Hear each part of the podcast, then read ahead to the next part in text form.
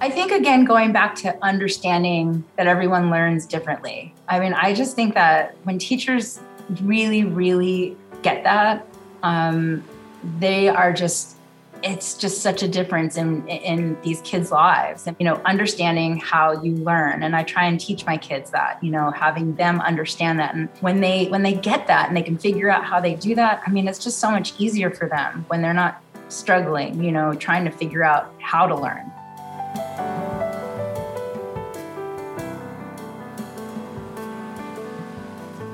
And here we are. On today's show, we have Miss Jamie Ellman. Jamie is an educator with Johnson High School in Texas, and she began her teaching career over 25 years ago. So, Jamie, we're so glad to have you on the show. My name is Cam, and it's my pleasure to be joined by Mr. Brendan Kells as well. Jamie, how are you today?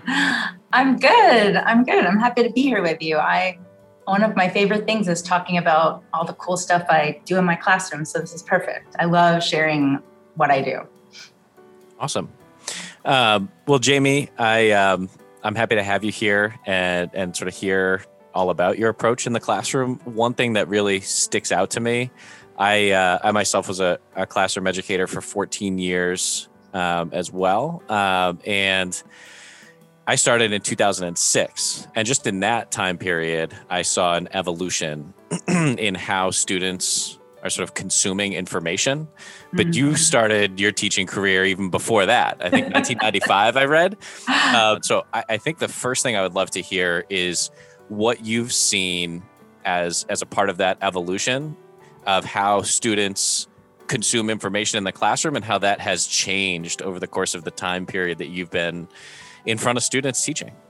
It's been crazy how things have changed over time, but I think what's really helped me is that I personally have, and you know, I call, I call my students my kids. So it's so funny because I'll say my kids and my students in here look at me and say, "Wait, your two kids or our kid? Us?"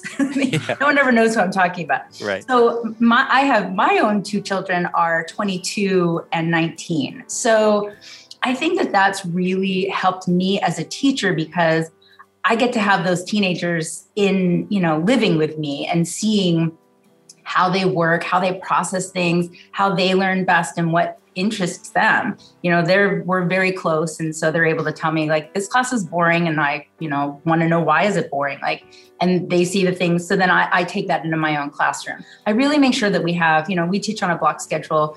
I want my kids to be engaged. You know, I walk by classrooms sometimes and kids are on their phones or their heads are down and you know, not not to say it, you know, sometimes they may be done with what they're doing, but like for me that's like my biggest pet peeve. I want my kids to be in here engaged, learning bell to bell. So it's exhausting, but I make sure that we have anywhere from 3 to 5 different activities every day just to keep them, you know, we go from one thing to another and it keeps them so they're not, you know, having a kid bored is like I just don't ever want that. So I think I've just really tried to keep up with things and I keep up with pop culture and I have Instagram. I love looking at TikTok, you know, and I, that's how kids learn things. And so I try and incorporate that into my classroom as best as possible. So even though I've been doing this for a long time, I have evolved as well as a teacher. I, every year I do something new. I never do the same thing over and over and over because that bores me as a teacher too.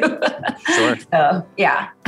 cool. It, just hearing you speak of of how you approach. I, I don't know. I know what you mean by block schedule, by the way, because that's what I, I taught on a block schedule. Is is eighty minute classes. I personally, for how I teach, it's awesome because ninety minutes. I get to have a bell ringer, do an activity, maybe take a break and watch CNN student news. I Carl Azuz, hello, I love you.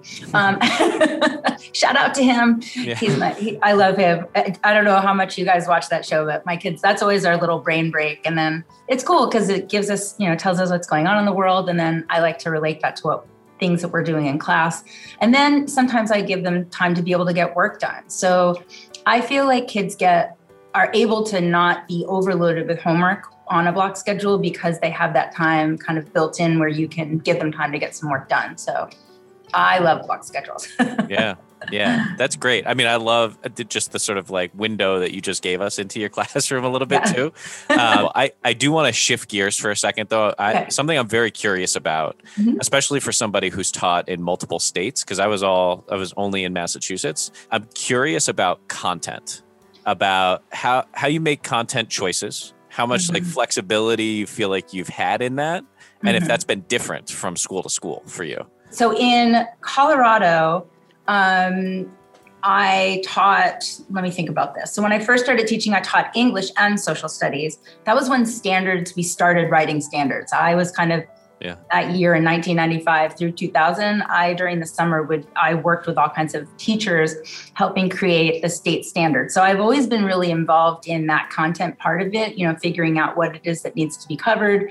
Um, and yeah there's definitely flexibility. I will say the way that texas and this school district is different and it's been really nice for me we get um, very paced out calendars that tell us you know we get to have some say in it but we have our units and then when i mean literally when they need to be covered. And so it's pretty specific in terms of when you know what how our units are paced out.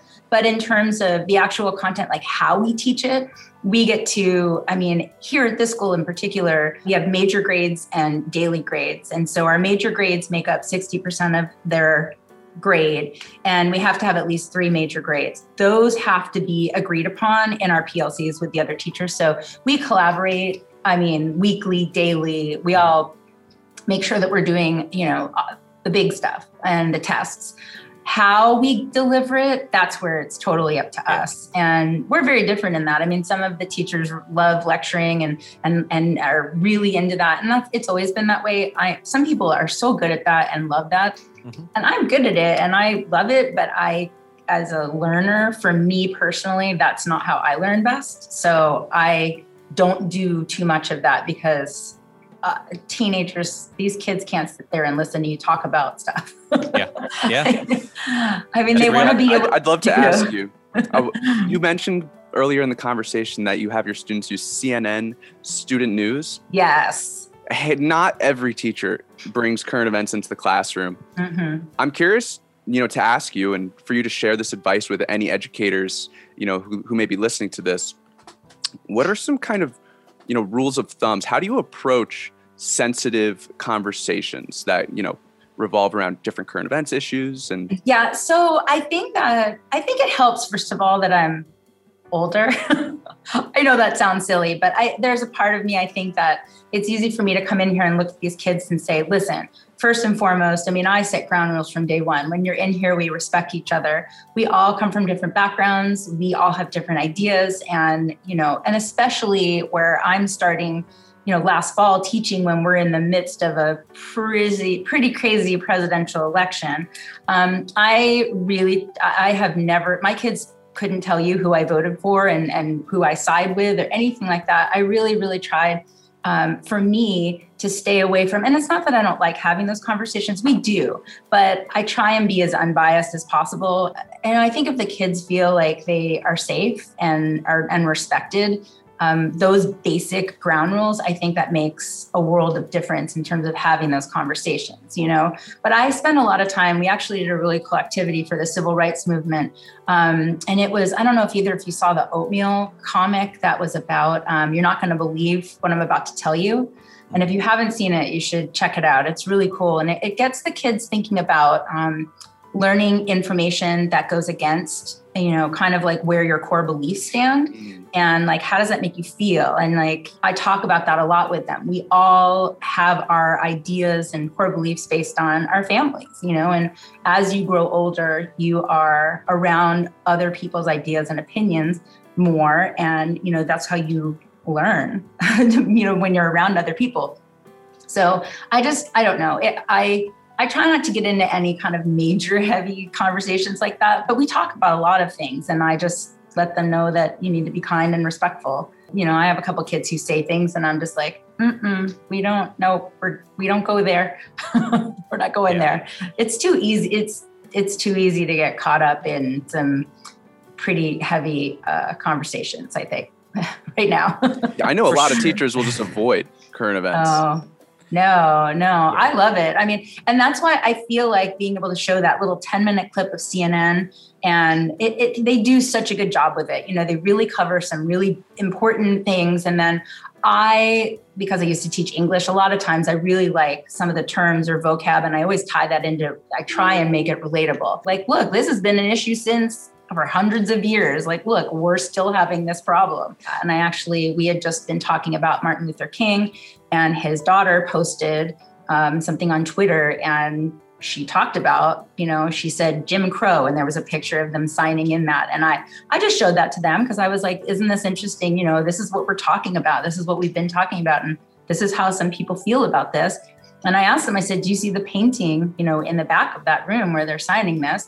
And I said, isn't that interesting? And I said, you know, what is that? And they were all like, is that a plantation? You know, so it was that led to a really interesting conversation. And I'm like, this, yeah, our history, you guys think that history sometimes is boring or it's not relatable. I said, but it's, we are still hundreds of years later after we've learned so much information, there's still so much going on in our world. And, you know, I just, I want my kids to understand why there are people who are angry and, you know, unhappy and, what where where do we get to this point in our life so yeah and i think that current events is in frequently the pathway to that right mm-hmm. because it's a it's the shortcut to engagement right yep. engagement is really the issue once you've interjected current events where you then have conversations about all right how do we manage this and model how to have an appropriate conversation about it and one of the things i always used to think about and struggle with and i'm wondering if you have any insight into this just teacher to teacher mm-hmm. was empathy like mm-hmm. how to mm-hmm. if it can be taught explicitly mm-hmm. and if it can be really assessed or if it's just something that like needs to happen through experience i'm wondering if you have any insight into that and if you've experienced it yeah i mean i think probably the way that i try and address that and get that angle is by in almost every unit um, there, there are whether we're watching a video where there's someone who has been personally impacted by something or we're reading um, you know primary source documents from people who were involved in these situations. For me this year just the way that everything worked it was so great because we could put together such cool activities for them to do where they're just they're reading more than just facts and dates and this is what's happened. Like i add in those elements of being able to really um, you know get those secondary sources from and second and primary but from people who are in those you know the things that we're learning about. So they hear they get that they get those they get to hear how people felt. Um, you know when you're talking reading about i mean when we did like the holocaust they watched, you know, Holocaust survivors and, and, and talk about their experience. Um, and just even of one video or two videos like that, where they're actually listening to someone who is there talk about this, it, it just, I think it's so impactful. As you were talking, one of the things I was thinking about, this was because I haven't been in a classroom in a year, but mm-hmm. um, the last time that I was, and this was a, a just a, a refrain for me that I struggled with, had to do with reading like engaging with a text because mm-hmm. it's like if I could get you to do that, the end result, like the payoff at the end of it is so valuable. Yeah. But there's such a resistance to like the written word. And and so, mm-hmm. you know, I always found myself defaulting to videos and so on, but at a certain point it's like we got this is a skill. This is like a really yeah, important skill for you to be able to access it. I don't know if you've struggled with that at all or seen that in students too. Yeah, and I think that's why. Um, can I share my screen with you again? Yeah, I'll show yeah, you a couple. So, one of the things that we do also in the school district is we have the DBQ project. And it's cool because, you know, here they are. So, and this is my crazy stuff that I have them do. I like to, I think annotating is such an important skill. And I teach my kids listen, if you annotate, you know, anything that I give you in the way that I show you how to do this, you can read anything. And so it's so basic. So it's like highlight the keywords, circle words you don't know, use the lines and they chunk it. And then they you know number the paragraphs and then they summarize each paragraph in 10 words or less. Super easy. And it's so funny to me because if you just gave this to them to read it they'd read it and not get anything out of it. Mm-hmm. but you know but this is doable. Like this is a page. I kind of keep things short and sweet and to the point and make sure that it's the information that i want them to get. Like this um, 9-11 oh this this is really cool. So this is what they were doing this week. They just did this on Monday. So here's my biggest thing. This is how I teach.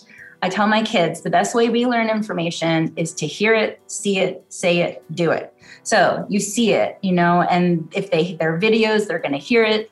They say it if we're talking about it, they're reading it, and then they're physically like actually doing things on here. And then they read through different headlines from all over the world, um, you know, talked about the memorials. So again, this, I mean, how can you not have empathy for this? And then this is perfect for what you asked earlier. The last thing that they do on here is they click on this Padlet and they're they're writing they wrote con- and then i can i told them i'm going to share this with the 9-11 museum and i mean look at that like Yeah. it actually was making me cry yesterday reading some of the things that they were writing So I would have loved to have been in, in one of your classes. it's like some people can be visual learners, auditory Yeah. learners. You've got you got it all wrapped Yeah. up. Yeah And- and- absolutely Jamie, this has been awesome. So insightful and like my mind is spinning just hearing all of that you've shared. So thank you. I've one final question for you before we wrap Sure. this up. so I, I love the statement, the greatest teachers are also the best students. What are some of the most profound lessons being a teacher has taught you? Hmm.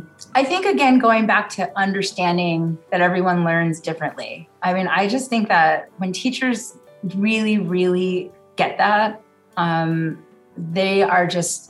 It's just such a difference in in these kids' lives. I mean, if you just teach how you learn, that doesn't work. And so that's you know, when I got my master's, that was something that I focused on.